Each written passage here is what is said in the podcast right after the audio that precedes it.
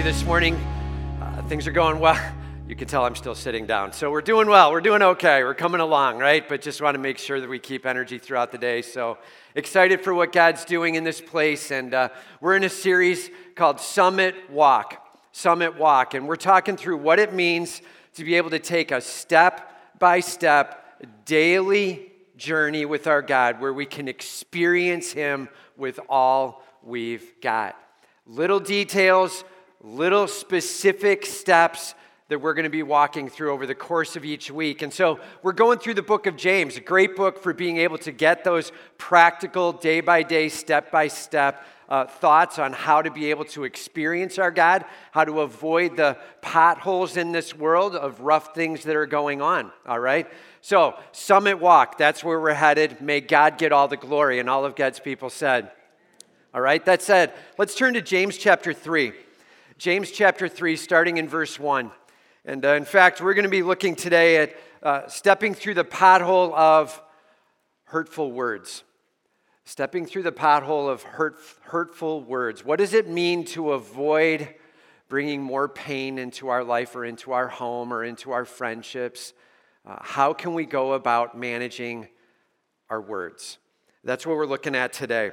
So here we go. Point number one respect the tongue. Respect the tongue. It can bring a world of hurt when it's out of control. Respect the tongue. It can bring a world of hurt when out of control. James chapter 3, he decides to speak on the tongue and share a little bit of his thoughts on the tongue. And as James gets into it, you can see uh, he has a, a pretty scary view of the tongue, and it can bring a lot of hurt with it. And so let's get started. Here we go. Verse number one. It says, Not many of you should become teachers, my brothers, for you know that we who teach will be judged with greater strictness. He says, Not many of you should become teachers, or as the King James says, not many of you should become masters, right? You shouldn't be longing for getting up front and being able to have an opportunity to be able to share it out. Like if everybody's going after that, I'm telling you, we're headed down a wrong path. He's like, just be careful. There's a lot of responsibility that comes in sharing out in a public forum, whether it's teaching in a kids' ministry or teaching in the student ministries, teaching in adult ministries, teaching or preaching from the front man, there's a lot of responsibility that comes with it, and we've got to be careful that we're not dragging down, that we're not misleading, honestly, that we're not stealing glory away from God Almighty and somehow making it about self. The goal is to make it always about the greatness of our God. And all of God's people said. And he's like, just know this. It may look like there's some sweet advantage to being able to speak publicly, but the reality is there's a lot of responsibility that comes with it. And just know that there is, as he says here, a judgment that comes with greater strictness. With greater strictness. Now, there's some unfortunate translations to this. Some of them will say it comes with greater condemnation. Well, that, that would be the negative side to the judgment, right? But there also can be positive side too. He's saying that there's just high accountability.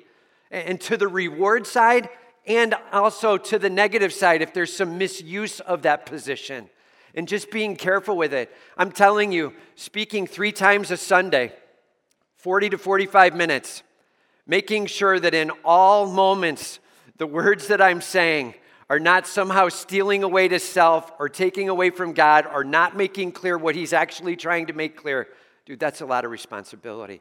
And my prayer is that every single week that I'm in this pulpit, uh, whatever you call this, where there is no pulpit, where, where I'm in this thing, and that we make much of our God, that He gets all the glory. And it's not about us. And all of God's people said. And He's like, just be careful.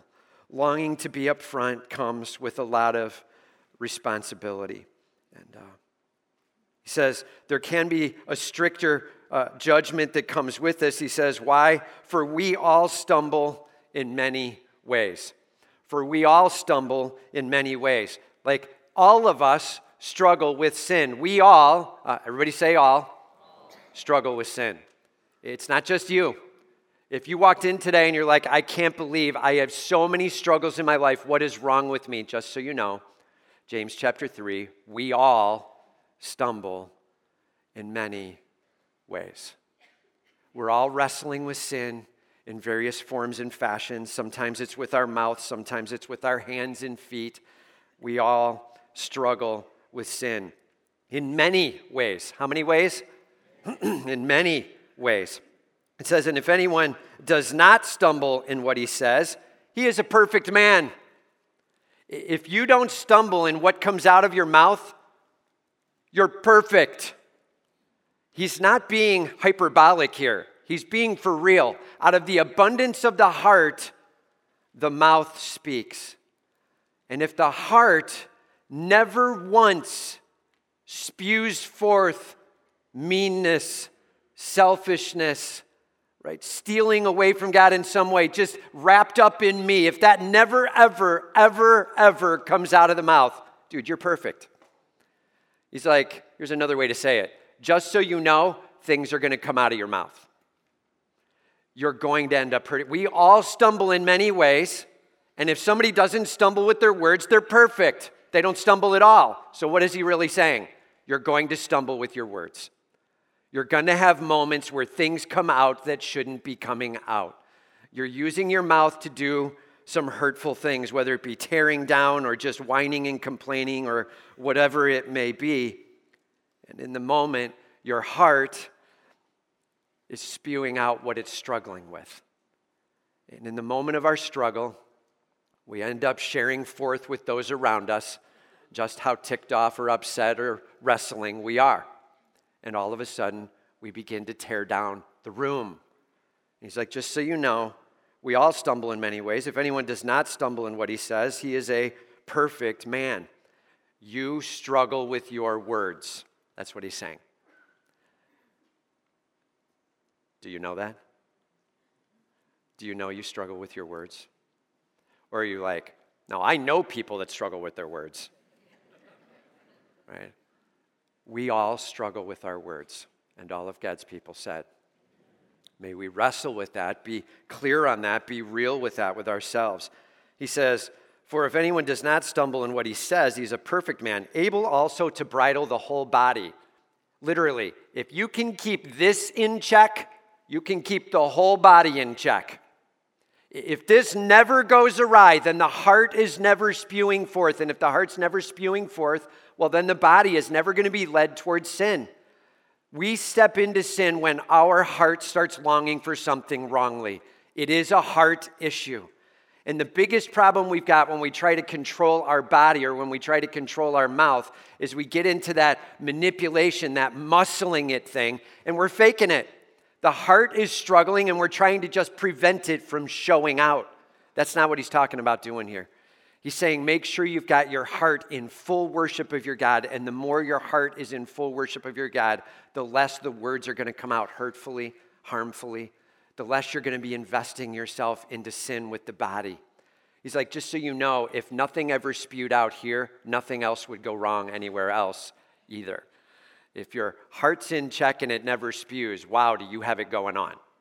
In fact, he's saying really quite the opposite. Trust me, it's going to happen, it's going to come out. And be careful with that. Be aware of that. He says he is a perfect man, able also to bridle the whole body. Now he goes into three examples here. And he uses these examples. He says, if we put bits into the mouths of horses so that they obey us, we guide their whole body as well. His first example is the bit put into the horse's mouth. I will never forget when our older daughter Megan started taking horseback riding lessons. And they got her up on this giant horse, man. And I have no idea how much that thing weighed, you know, whatever, a thousand pounds or something. Huge horse. And this little girl, I don't even, how old was Megan? Six years old, sitting on top of the horse, takes the reins and begins to direct the thousand pound beast around. And there's somebody walking around along with her and giving her a little guidance, but the reality is just a little bit of guidance, and the whole body was being moved. A small bit moves a massive body. He's like, by the way, I still have a head cold, so just bear with me along the way. Uh, a small bit uh, leads to being able to control the whole body as well. Look at the ships also. Though they are so large and driven by strong winds, they are guided by a very small rudder. Huge ships, strong winds, right? We're talking about sailboats. This is way back, right? They didn't have the motorboats going on, right? And so there's this monstrous sail they pull up, and it billows big, and this huge weighted ship is going along. And this little piece of wood on the back called the rudder just turns a little bit, and it directs the whole ship. Little thing, massive effect. That's what he's trying to get at. Little thing, massive effect. Whether it's a bit controlling a big horse, whether it's a rudder controlling a ship says this rudder takes it wherever the will of the pilot directs. The pilot makes a decision, he turns the wheel, and as the wheel turns, this little rudder in back turns, and it shapes the direction of where that ship is going next. Unless you're a cruise ship parked in Japan's. Can you imagine that? And uh, that has to be rough to be sick and parked for weeks on end, right, with these guys struggling with the coronavirus. And man, as the ship is moving, as the sail is filled, the rudder directs just this little tiny rudder directing where the massive ship is headed. It says, So also the tongue is a small member, yet it boasts great things. Small thing, big effect. Now, this word boast here isn't necessarily a negative word. this isn't saying just saying negative, prideful things about yourself. It's saying there can be great ideas that come off the tongue as well. But the small thing called the tongue, huge visionary statements come out, massive sharing out that can lead people in a great direction or could tear down violently. Small thing, big effect. And, and it can boast of great things, dreaming of great things in the heart, and then spilling that out of the mouth. You know, I was sick this last number of weeks, and I'll tell you what, I watched a lot of World War II stuff. I like digging into like World War II things along the way, watched a lot of history, watched some documentaries. And when you watch Adolf Hitler speak, and this guy is going nuts, and who knows what he's saying, right? If you speak German, that's great, but he's like, you know, he's just, and as he's going off, and his hair is bouncing around a little bit, and he's going nuts, who knows what he's saying? And everybody is like, yes! And they're all in. And there was some pretty seriously evil things coming off of that little tongue that directed a massive nation to go completely the wrong direction. He's like, be careful, man. A little tiny thing can have massive impact. Do you grasp that the use of your tongue can have huge impact? It's a big deal. In fact, he even goes further. He talks about the bit, he talks about the rudder. He gives us a third one. How great a forest is set ablaze by such a small fire. A little tiny spark can light a whole forest up on fire. A little tiny word can devastate a soul. A wrong word spoken in the wrong timing can tear a family down, can tear a nation down the tongue. It is definitely something we have to be aware of and be careful of. And know this out of the abundance of the heart, the mouth speaks. Don't miss it. Managing the tongue is not about trying to keep your mouth shut. Right? Have you ever heard that phrase? Just shut your mouth. Dude, and that, that might be like a really momentary fix. Honestly, I'm not saying at times, don't just shut your mouth, right? Maybe you do need to do that. But the reality is, the heart is stirring on something. Make sure that what you're contemplating, what you're worshiping, what you're praying on is being thought through. Because out of the abundance of the heart, the little thing moves and it has massive effect. Whether it be equal to the bit controlling the horse, or the rudder controlling the ship, or the spark that lights a forest on fire. Know this out of the abundance of the heart, the mouth moves. May we be careful with our words. And all of God's people said, All right, huge deal. You know, a number of years back, I actually told this story once a long time ago, but a number of years back, it was well before John and I ever met. I, I don't know if I was in late high school or maybe it was early college, but uh, it was the 4th of July. And uh, we were out with friends, we were joking around, and uh, got towards sunset and uh, we were lighting off some different things that would light up, you know, whatever sparklers and whatever else. And we had a few. a few bottle rockets that we were going after as well. And I had these sparklers that I got that were shaped like a star. And when you lit them up, they would start to spin as the sparkles were shot off. It would spin it in a circle. And as it spun faster, it would then rise up in the air. And then it would like fly around for a while, and you got these blue and green and yellow sparks coming off. It was pretty tough looking. And uh, so you light these sparkle things up. I had three of them. I lit them all up at once, just kind of like right at sunset. And they like lifted up in the air, and then they like they zipped around for a little while, and and you know you're ducking a little. It was cool to watch.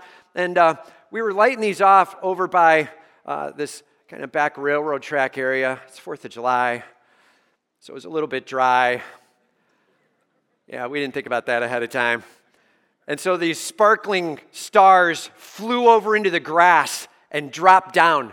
And like instantly it goes, and we all of a sudden are not in awe we are ripping our shirts off and running over there and we're like trying to smack it out. We're tearing things out. One of the guys was thinking, well, he runs over and he starts cutting one of those trench lines. You know what I mean? Like, stop the fire, man. He's making a firewall up. We have flames that are literally almost waist high from these little sparklers that we lit off that lit up in the air and we're trying to even stay legal with what we're lighting off. And we about lit up 40 acres of torched grass and we're running over, pounding this stuff down with our shirts. We finally get it all done. We're dripping with sweat. Our shirts are a little bit charred. Stuff is smoking still. We're cutting deeper trench line to make sure it doesn't go anywhere. And we're like, we need to get out of here, right? This is a bad moment, man. This is not a place to be lighting anything off. And from the smallest of sparks can come the largest of damage. How often do we view our words that we're saying as brilliant and insightful, and somebody else needs to hear it when in fact they're cutting or biting or hurting? They're damaging deeply.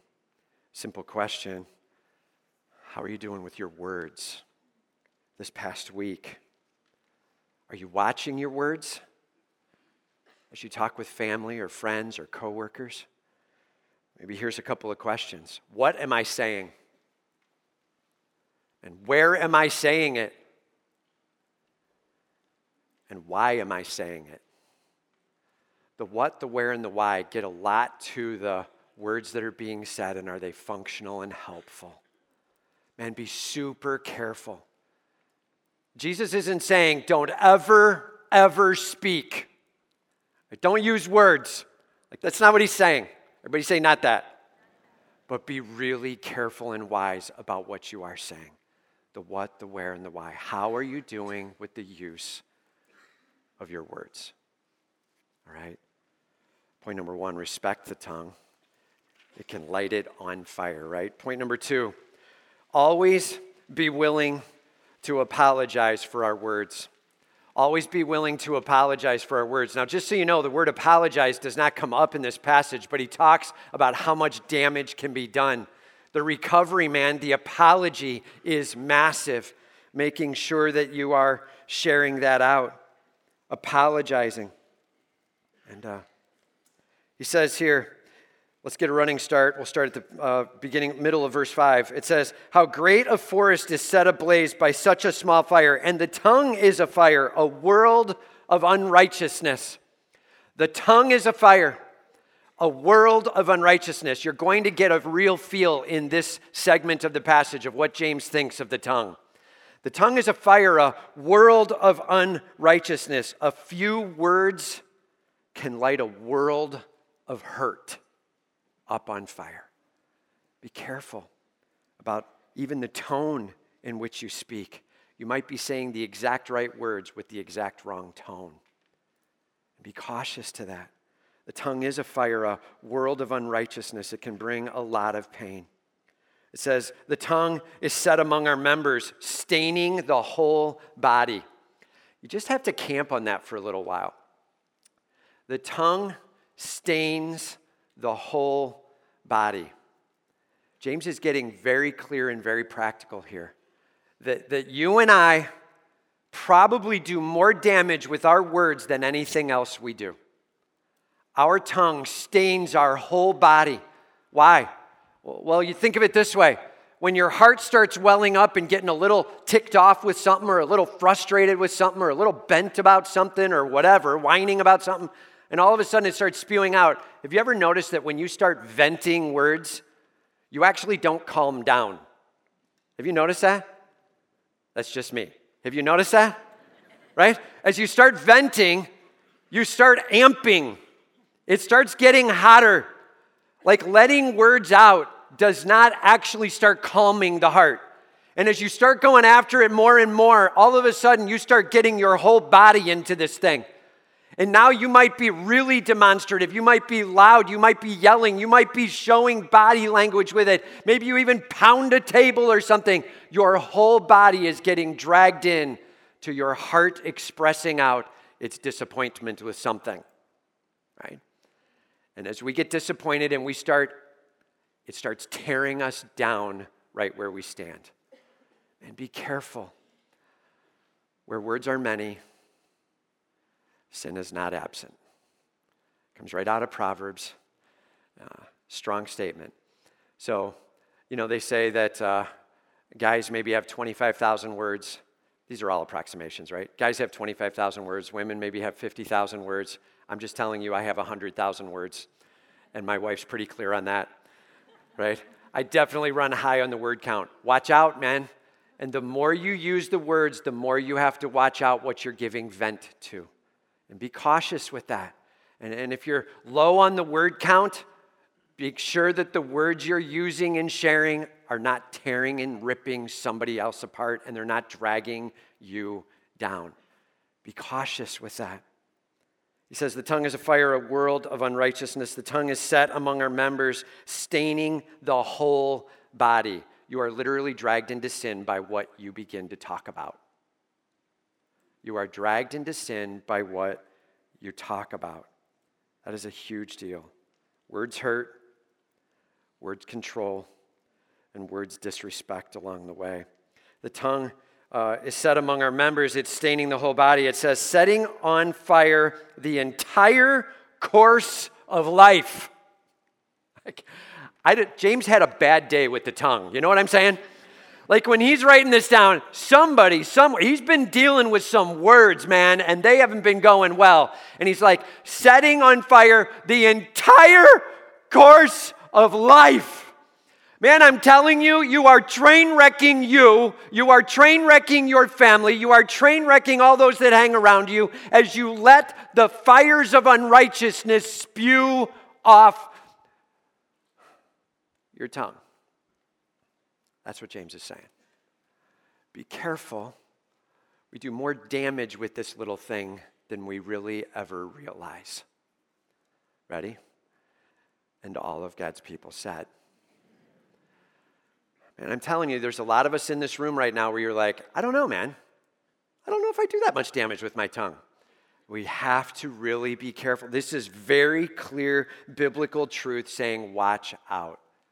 There's a lot of sting that comes with the words and the tone that we use and say. He says, We set on fire the entire course of life. Um, He's literally talking about that spark of fire that he just got done talking about, how it sets ablaze an entire forest. And uh, it sets on fire the entire course of life. Then he kind of amps it up one more. He says, and it is set on fire by, what does it say? Hell. Dude, our tongue is set on fire by hell. What is he talking about? What is he trying to say with it? Well, I'll tell you this. Here's a couple of thoughts to it. Number one, there is a lot of demonic whisper that goes in. There is a lot of dark chatter in this world as the demonic forces whisper in things that you shouldn't believe, things that you shouldn't trust, things that you shouldn't be thinking, things that you should be thinking, and the darkness and the cutting and the nastiness and the, and the demonic whisper into our soul that twists our heart and it spews out on our tongue. It is set on fire by hell. There is demonic whisper into the soul that twists the heart and gets our tongue chattering in some direction. There is. And so, on one level, he's talking about the demonic interaction, but more than that, he's talking about all that part of our heart that's echoing what God is not about. Our heart is about things that God is about, and our heart is about things that God is not about. And the things that God is not about are needing to be transformed one degree of glory at a time. And that stuff, while it's not transformed, is still spewing out of the mouth. And it is set on fire of hell. It is echoing what hell would declare out. It is demanding and declaring what Satan would stand for. It is standing against the very things of God. Our tongue spews from our broken heart that is in need of transformation, and the stuff that comes out from those moments is set on fire of hell, and it tears our body down. James has a pretty low view of the tongue. And all of God's people said, and you got to hear it, we can really do damage with words. Sticks and stones where does that whole statement come from? But words will never hurt me? That is so not true. That is so not true. The damage that can be done with words is devastating. Watch what you're talking about and watch what you're saying. In fact, I just put a list down here top seven ways that we get into wrong use of our tongue. Top seven ways that our tongue is set on fire by hell. All right? Here we go. Point number one whining, not worshiping. Where we're complaining about the situation God placed us in, where we don't like what somebody else is doing, where we're not happy about the weather outside, where we're not satisfied with what our boss thought, where we're whatever, whining. Why did God allow this instead of worshiping? Right? whining. It's probably our worst moment with the tongue as we complain about the situation we're standing in. Point number two, the second way, gossip. This is where you start talking about somebody else. Did you hear what so and so did? Did you hear what so and so said? Can you believe? Now, we would like to believe that gossip is really a problem like in the younger domain you know, in the student area, in the, maybe in junior high or high school, as they're just learning to manage some devastating pieces of info about friends and how to manage words. Gossip, it's really just a junior high problem. Do you believe that? Yeah, I don't believe that either. I'm with you. Gossip, it is a lifelong problem. Be careful as we begin to talk. By the way, why do we want to talk about other people and what's wrong with them? Have you thought about it? It kind of takes the attention off of me and what's wrong with me, doesn't it? Maybe we should talk a little bit about what's wrong with them. And then we start getting bent on them, and the gossip starts to tear down. And uh, gossip, third one, slander. What's the difference? Well, gossip may actually be dealing with what really happened. Slander is what's not happening. It's not true, but I'm saying it anyway. It feels like it's gossip. Maybe I even thought it was true, but it's untrue statements about them. Gossip is saying what's going on with them, slander is lying about them and tearing them down. Both of them using words about somebody else. Gossip and slander, by the way, go on behind the back of a person. So now the fourth one criticism. This goes on to their face. This is what's wrong with what you're doing. This is what you need to change. This is what bothers me about you. Criticism tearing down. Fifth one, to their face as well mockery.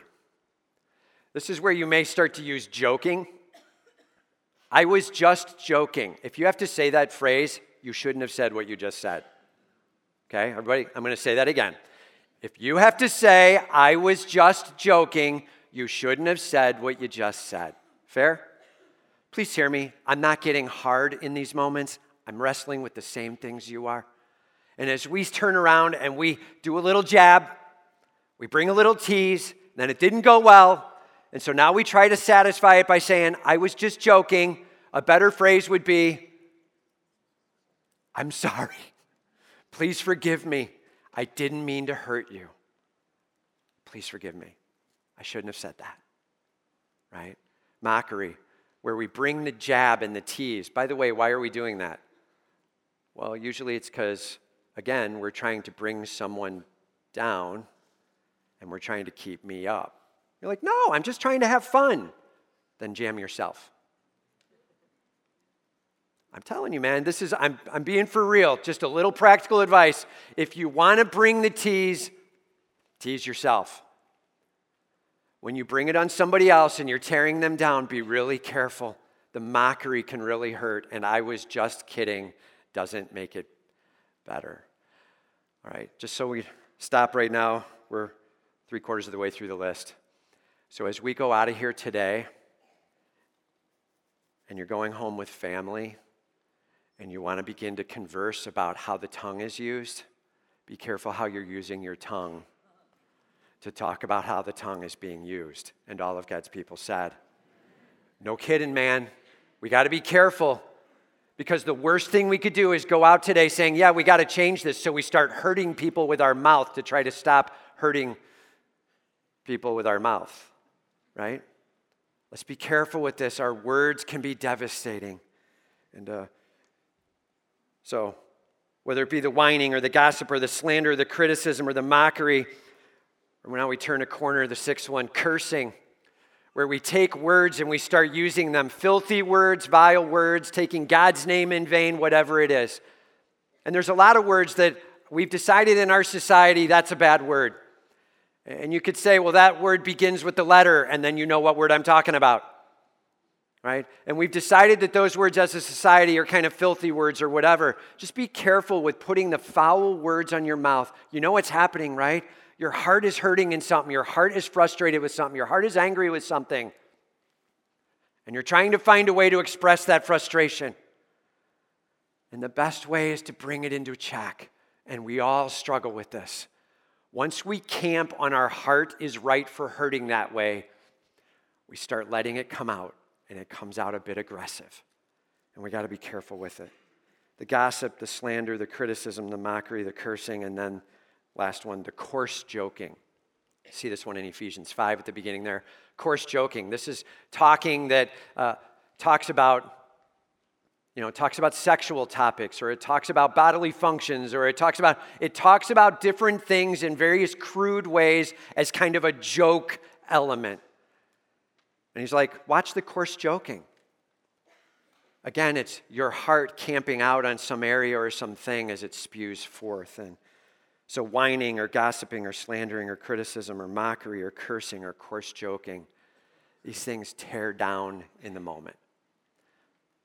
And all of God's people said, It's a big deal, man, for us to just consider how we can use our tongue well. And uh, then he goes on, he says, For every kind of beast and of bird and of reptile and sea creature can be tamed and has been tamed by mankind. I love this. James is being pretty optimistic. He's like, Man, we know how to tame animals. And then he goes right after it, but the tongue cannot be tamed by mankind. The tongue cannot be tamed. And uh, this is a huge deal. All of these, no human being can tame the tongue. What's he saying? He's saying, if you decide I should not let my mouth just cut loose on someone, and so you're going to walk around trying to hold it tight, like your heart's a little messed up, but you're just going to hold on. You're going to be like, I'm not saying it. I'm not saying it. I'm not saying it. You're going to make it a number of days or maybe weeks, and then you're going to say it. Right? As you just hold on tight. Right? We've talked about this before. That's just, I read it, so now I try to do it. Muscling it. The game plan is not, Lord, help me muscle my tongue. No human being can muscle the tongue and win. That's what he's saying. This is a spiritual, supernatural moment as God begins to transform the heart, and your heart begins to change one degree of glory at a time. And as your heart is being transformed, more of what honors God comes out of the mouth. Lord God, I'm giving you my heart transform me one degree of glory at a time. It's a supernatural event as we hand our soul to Him and we watch God do a work. May He get all the glory. And all of God's people said, And it's not going to get done by you saying, I'm going to muscle it. Lord, I'm handing my soul to you. May you do a changing, shaping work. He says, But no human being can tame the tongue. It is a restless evil. It is a restless evil, full of deadly poison. Man, you can tell what James thinks about the tongue, right? This thing just unleashes. And may we not constantly fill our day letting it go off on rampant, aberrant runs. A restless evil full of deadly poison. And uh, Lord, we long for you to do a change in our lives. I'm telling you, as we long to be able to experience the power of God at work in us, as we long to be able to taste of His greatness and goodness, it is going to be largely worship. And what you're going to find is your words will be much more on par when your worship is on par. Okay? That said, so this past couple weeks has been uh, quite the journey for me, uh, being sick. Uh, you get dragged down with fevers, and then the stomach thing, and then the achy, and the just constantly exhausted. Uh, I couldn't eat anything, but I was hungry, so you're, you're just hungry as all get out. And now I've got this stuff welling up in me, and you're just more, and you're kind of always a little bit bent. Do you know what I'm talking about? Like, have you ever heard this before? We've talked about it around here for years past. Hungry, angry, lonely, tired. Have you heard that? H A L T. Hungry, angry, lonely, tired. Worth writing down, by the way. Hungry, angry, lonely, tired. If you're any one of those, halt, fix the problem. If you're hungry, get a little bit of food. If you're angry, you do have to get some problems adjusted. If you're lonely, make sure that there's some connection with other people. If you're tired, make sure you're getting some sleep. Get the things addressed hungry, angry, lonely, tired. This last three weeks for me, I was, uh, I was hungry, angry, lonely, and tired. And, and it made it rough, man. And it meant that the things that I talked about were things that were frustrating to me. It meant that the words that I used were a little too rough. It meant that the times where I spoke, I sometimes was way too firm or harsh. And uh, Jana and I actually had to have a talk about it this week, uh, earlier in the week. And, and there were some things that came down where I just had to listen to the fact that I bring too much negativity at times. And it just was too much. And it was wiping her out. Fair? Love you. And, uh, and man, that had to come with apology. I hear you. I had to listen to it and just agree. I'm wrong. And this needs to change. And I can say I was hungry, angry, lonely, and tired, and I can say I was sick, and I would love to say that that's the only time that happens. But it's more than that. Man, the tongue is set on fire of hell and it is an evil filled with deadly poison because our heart is and it spews out. Are you willing to join with me in saying, I long to not hurt my fam? I long to not tear a situation down into the negatives. I long to put this in God's hands and watch Him do a changing work in me. I'm willing to apologize when I was wrong. How are you doing with that? And I'm telling you, it will take your family in a whole new direction. And as we're heading into a marriage conference this weekend, what a great thing to have already gotten cleared up. We had a little talk about our words and our usage and how I was tearing down or hurting, and, and we did some apologizing, and we're beginning to go on a journey of seeing God do a changing work. And all of God's people said, And we're not alone in this. And if you're wrestling with this right now, you're not alone. It's at least you and me, right? We're not alone in this, man. May we be careful with how we use our words. Point number three. Point number three. Seek for your words to encourage, build up, and unify rather than tear down or destroy. Seek for your words to encourage, build up, and unify rather than tear down or destroy. He starts out here as he moves into the last section. And he says, uh, With it, we bless our Lord and Father. With it, we're like, You are awesome, God. I praise your name, God. Man, I love hearing you guys sing out during the worship, both at the front end and the back end. I love hearing God being worshiped. You are glorious. We sing an alleluia to you, Lord. May you get all the praise. There's nothing wrong with that. Praise God for that. We bless our Lord and Father. And, everybody say, uh oh. And with it, we curse people who are made in the likeness of God. We're like, God, you're awesome. These people that are made in your likeness, not so much. Right? And we start to walk through how we feel about it and how we're bent on it. And instead of seeing the image of God in them, we're seeing where they're not like us or they're not doing what we would want done. And we begin to speak to that. We got to be careful with it. We bless the Lord and Father, and with it, we end up cursing people and that is not where it should be. From the same mouth comes blessing and cursing. My brethren, these things ought not to be so. As the mouth spews both positives and negatives, we got to recognize that's not where we should be. May we not be praising God and tearing down. May we not be saying, God, you're so awesome, and to the person next to me, and you're not. Instead, may we be saying, God, you are awesome, and Lord, give me the wisdom to know how to love the one next to me. And all of God's people said, Don't miss it, man. The words you use are a huge deal. From the same mouth comes blessing and cursing. My brother, and these things ought not to be so. Does a spring, now he gives three examples. Remember, before he gave three examples of the bit and the ship and the fire. Now he goes three more examples. He says, Does a spring pour forth from the same opening both fresh water and salt? The answer is yeah, the answer is no. The answer is what? Like, does a spring give both fresh water and salt? Just so you know, that word fresh is actually in the Greek, it's the word glucou. Can you hear it? Like glucose. It's actually talking about sweetness, this fresh water. It's so fresh, it's like a sweetness to your tongue. And he said, Look, does a spring pour forth from the same one both fresh or sweet water and salt water? No. Can a fig tree, my brothers, bear olives? Answer no.